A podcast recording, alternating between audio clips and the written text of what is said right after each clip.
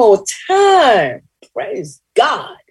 And you know, if it's Thursday, it's your girl, Dr. P, on the pod. Dr. P on the pod, yeah. I am so blessed and so honored to be with you one more time again. You know, this is a special week at the Balm in Gilead. We are on our road to Memory Sunday. And Memory Sunday is this coming Sunday the second Sunday in June, right before Father's Day. Ah, yes, indeed. We're on the road to Memory Sunday, this Sunday, second Sunday in June. And we're calling on all of our congregations and families and communities to take some time to talk about and lift up Alzheimer's. You know, Alzheimer's is a major, major struggle in our communities. I'm almost sure that 100% of you listening today know someone with Alzheimer's. Uh, but we have, we the African Americans, we have some of the highest rates of Alzheimer's in this country. Uh, and uh, we must bring more awareness, more awareness, more awareness uh, to this conversation. You know, there is not a cure for Alzheimer's, but we are happy that we uh, FDA has approved uh, a new treatment, a new treatment that looks very promising. Uh, that came out uh, this week, and I think it came out because we are on the road to Memory Sunday. That's what I think. Uh, but we don't have a cure. And uh, this is something, you know, most times, as always, we are dis- misdiagnosed or diagnosed late. And uh, we there are many tools, you know, there are many tools that we can do and that we can get uh, to get this diagnosed uh, earlier. So we have the Balm in Gilead. We have many resources on our web website please go. Please go right now, right now, right now. And uh, download the Book of Alzheimer's, a resource guide for African American churches, and our Memory Sunday Toolkit. Uh, please go and download these free resources right now, right now, right right now. You really need to have um, these resources. If you are um, uh, working with or have someone in your family who have Alzheimer's or dementia uh, or know someone, download it and give it to them. It's, this is very, very, very, very important. Um, you know, um, let me see what else is happening here. Uh, we, you know, the Balm in Gilead, we always got something going on. But uh, this this week is Memory Sunday, and then we are off and running to Healthy Churches 2030. You know that conference, that conference, we're going to be virtual one time again. And that's coming up November the 15th through the 18th. So, right after we get through with Memory Sunday this Sunday, we're going to jump on board and we're going to get on the road to Healthy Churches 2030. So, you know what? I'm going to jump out because we have an extraordinary uh, guest today. Uh, we got a brother all the way from Scotland. You heard it, a brother living in Scotland, Dr. John Swinton, who is professor of practical theology and pastoral care and chair in divinity and religious studies at the University of Aberdeen and over yonder, over yonder, way over yonder in Scotland. So I'm going to hurry up and uh, get out the way because I can't wait uh, to talk with Dr. Swinton.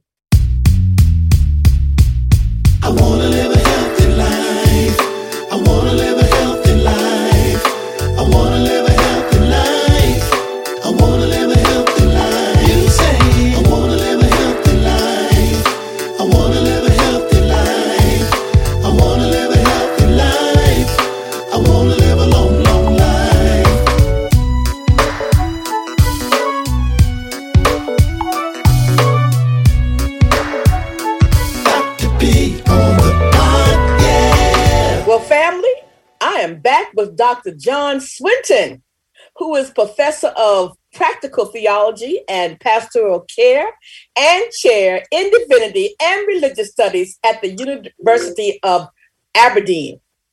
He is an ordained minister of the Church of Scotland, who for more than a decade worked as a registered nurse specializing in psychiatry and learning disabilities.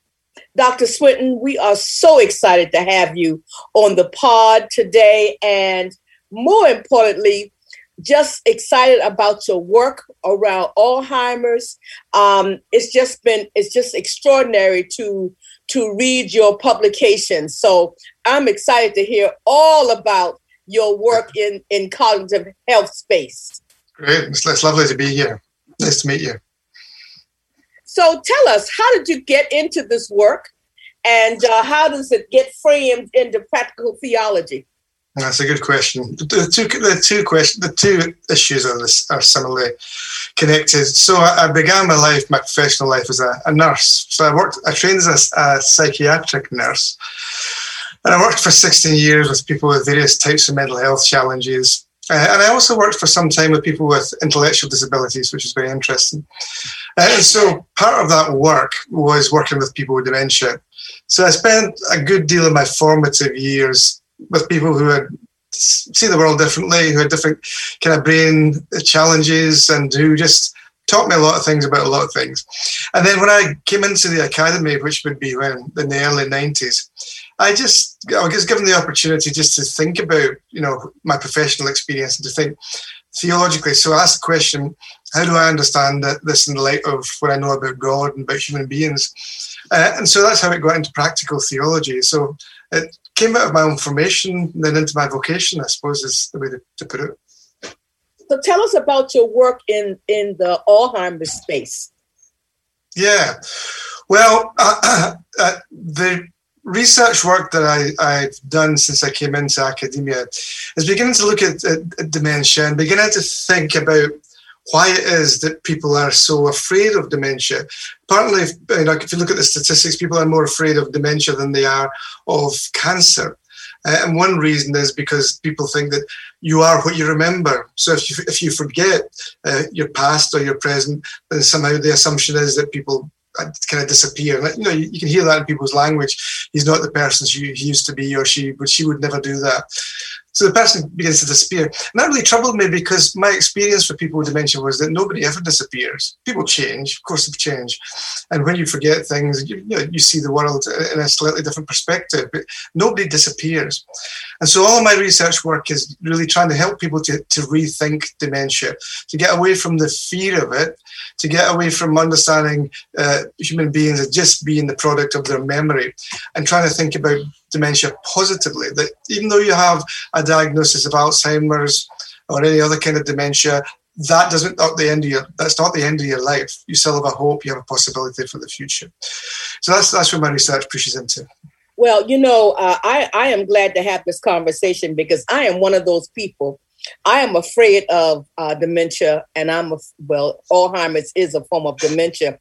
My um, my birth mother has uh, Alzheimer's, and um, and I am so afraid that uh, this disease might be in my DNA. So, if you will, talk to me. Talk to me as you would talk to some of your patients, uh, helping me get get beyond my fear. Well, the first thing I say is that you know your community, your Christian community, needs to be thinking about what it means for you to be you. Because one of the things that I, I, I know very often we think about dementia in terms of you, you forget things and you do forget things. Um, but very often, the problem for people with dementia is not so much that they forget things; it's very often that they're forgotten. So once you have a, a, diagnosis of dementia, people kind of forget about you, or they don't come to visit you, or they don't think about you in the way that you used to do. And so the first thing you want to do is to make sure that your your community understands that you are you, uh, uh, or you're who you are in Christ, rather than who you are by, according to what you remember. Uh, and as soon as you think about that, then it means that other people can help you, can hold your memories for you. And if you forget things, people can help you to remember them in a variety of different ways. Uh, and if you're in the right situation with the right group of people around you, then you needn't be afraid. obviously everybody's anxious. And if anybody has dementia, you're anxious. It's a difficult time. But there's always a possibility of hope beyond the present situation. So I would say uh, be hopeful if I was speaking to you, because good, there are things to hope for.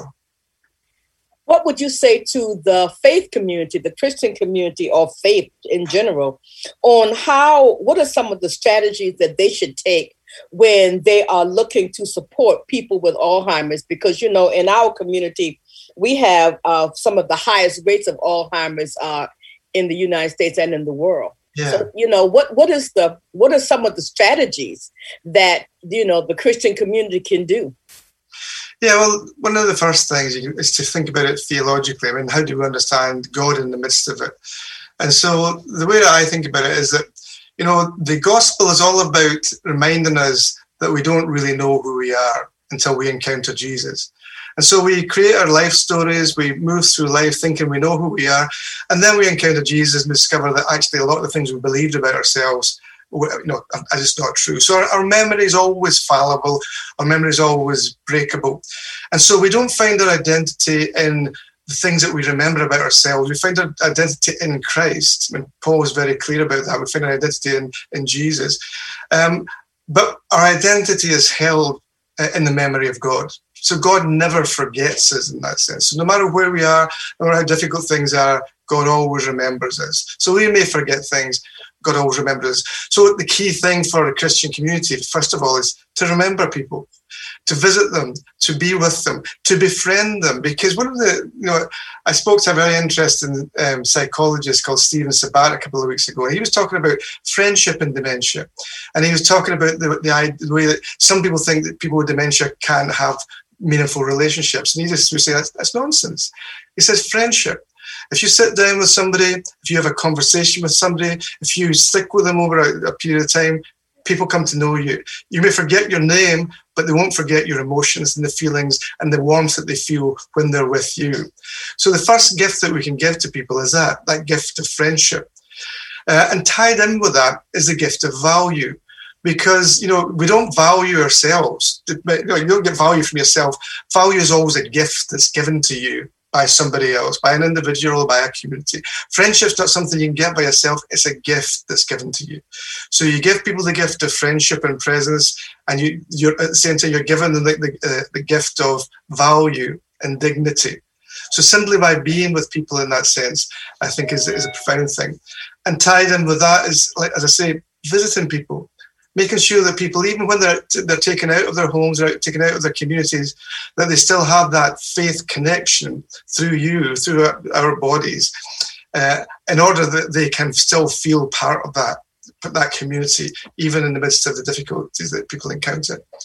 And the fourth thing, if it's third or fourth, I can't remember, is um, remember the, the power of worship because I, I don't know if, if, you've ever been in this situation, I'm sure many of you have, uh, uh, where you're worshipping with people with dementia uh, and people who have been you know, really out of things for quite some time and suddenly begin to move to the, the, the music, begin to sing, begin to engage. And the reason that that happens is because our bodies have memory our bodies remember things.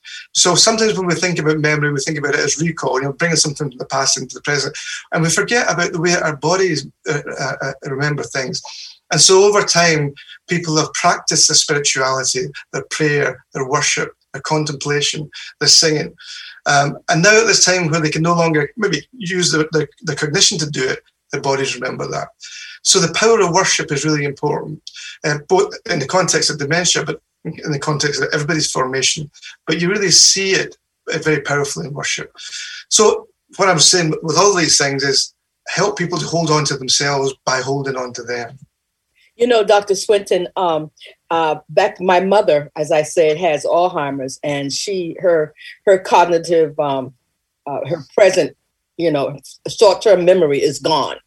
But yeah. when she goes to church, yeah. When she crosses that door into the sanctuary, everything comes back.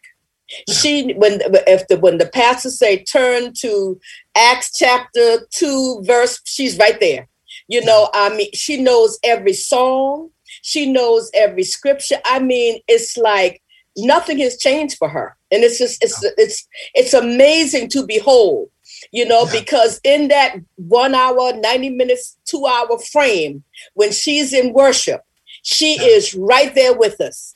But as soon as the benediction is done and she crosses back into the world, she goes right back into, you know, into her dementia state.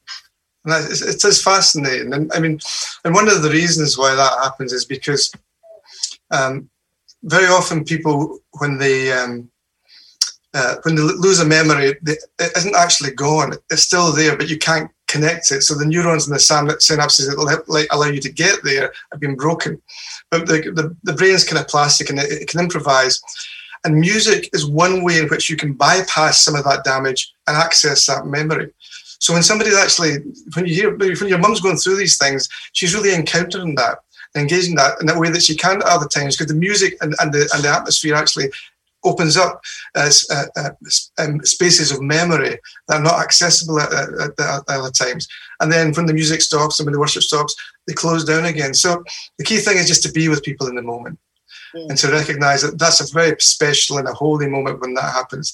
And of course, it's, it's, it's disappointing maybe when we can't continue it. I always think it's, it's a little bit like, you know, Peter on the mountaintop in the, the Transfiguration. He wanted to be there forever. He was, he was really disappointed when he had to come down. It's a little bit like that. You know, you've just got to appreciate that moment. And then when you come down from the mountaintop, you, you realize something good has happened, um, and it'll happen again. Family, we have been talking to Dr. John Swinton, uh, and I hope you've been taking notes. Um, church, family, uh, the gift, the gift that we must give to our loved ones who are going with dementia, the gift of friendship, the gift of value and dignity, and the power of worship. Dr. Swinton, this, this is this is very, very um, good and um, meat for digestion. And we just thank you so much. Our time is running out, but we're not going to forget this because I think this is these are uh, four very important gifts uh, that we must continue to talk about, talk about, talk about from our church as well as our family to give our loved ones, whether you are a church family or a family who's taking care of a loved one, the gift of friendship the gift of value and dignity, and the power of worship. Mm. Dr. Swinton, thank you so much for joining us. And I'm going to give you the last word. What would you like our audience to, to, to know today? I'd like you to know that there's always more to people than you think there is. And it's always good. Just give people the benefit of the doubt. Be patient and wait for them and just see what happens. Well, thank you. Thank you so much for joining us. And where, where are you today? You in Scotland? I'm in Scotland. I'm in Aberdeen, and it's sunny Aberdeen today. Strangely oh my goodness! Well, tell the tell the folks in Scotland. We the Balm in Gilead says hello, and we'll look to see you back over here with us. The power of Zoom, isn't it? It's like fantastic. the power. It's, it's fantastic. Yes, Thank yes. you so much, Dr. Swinton, for right. being with us. All the best. Bye bye. All the best. Dr. P on the pod, yeah. Well, family, I hope you have enjoyed our conversation with Dr. John Swinton. I learned a lot, uh, and I hope you did too. Uh, we're going to have to have Dr. Swinton from over yonder in Scotland uh, back on the pod uh, with us. Uh, I really, really, really, really enjoyed talking with him. Don't forget, this Sunday, this Sunday coming up is what? Can I hear? Do I hear you? What? Say it again. Say it. Come on, I'm listening. I'm listening. Say it again one more time. Yes.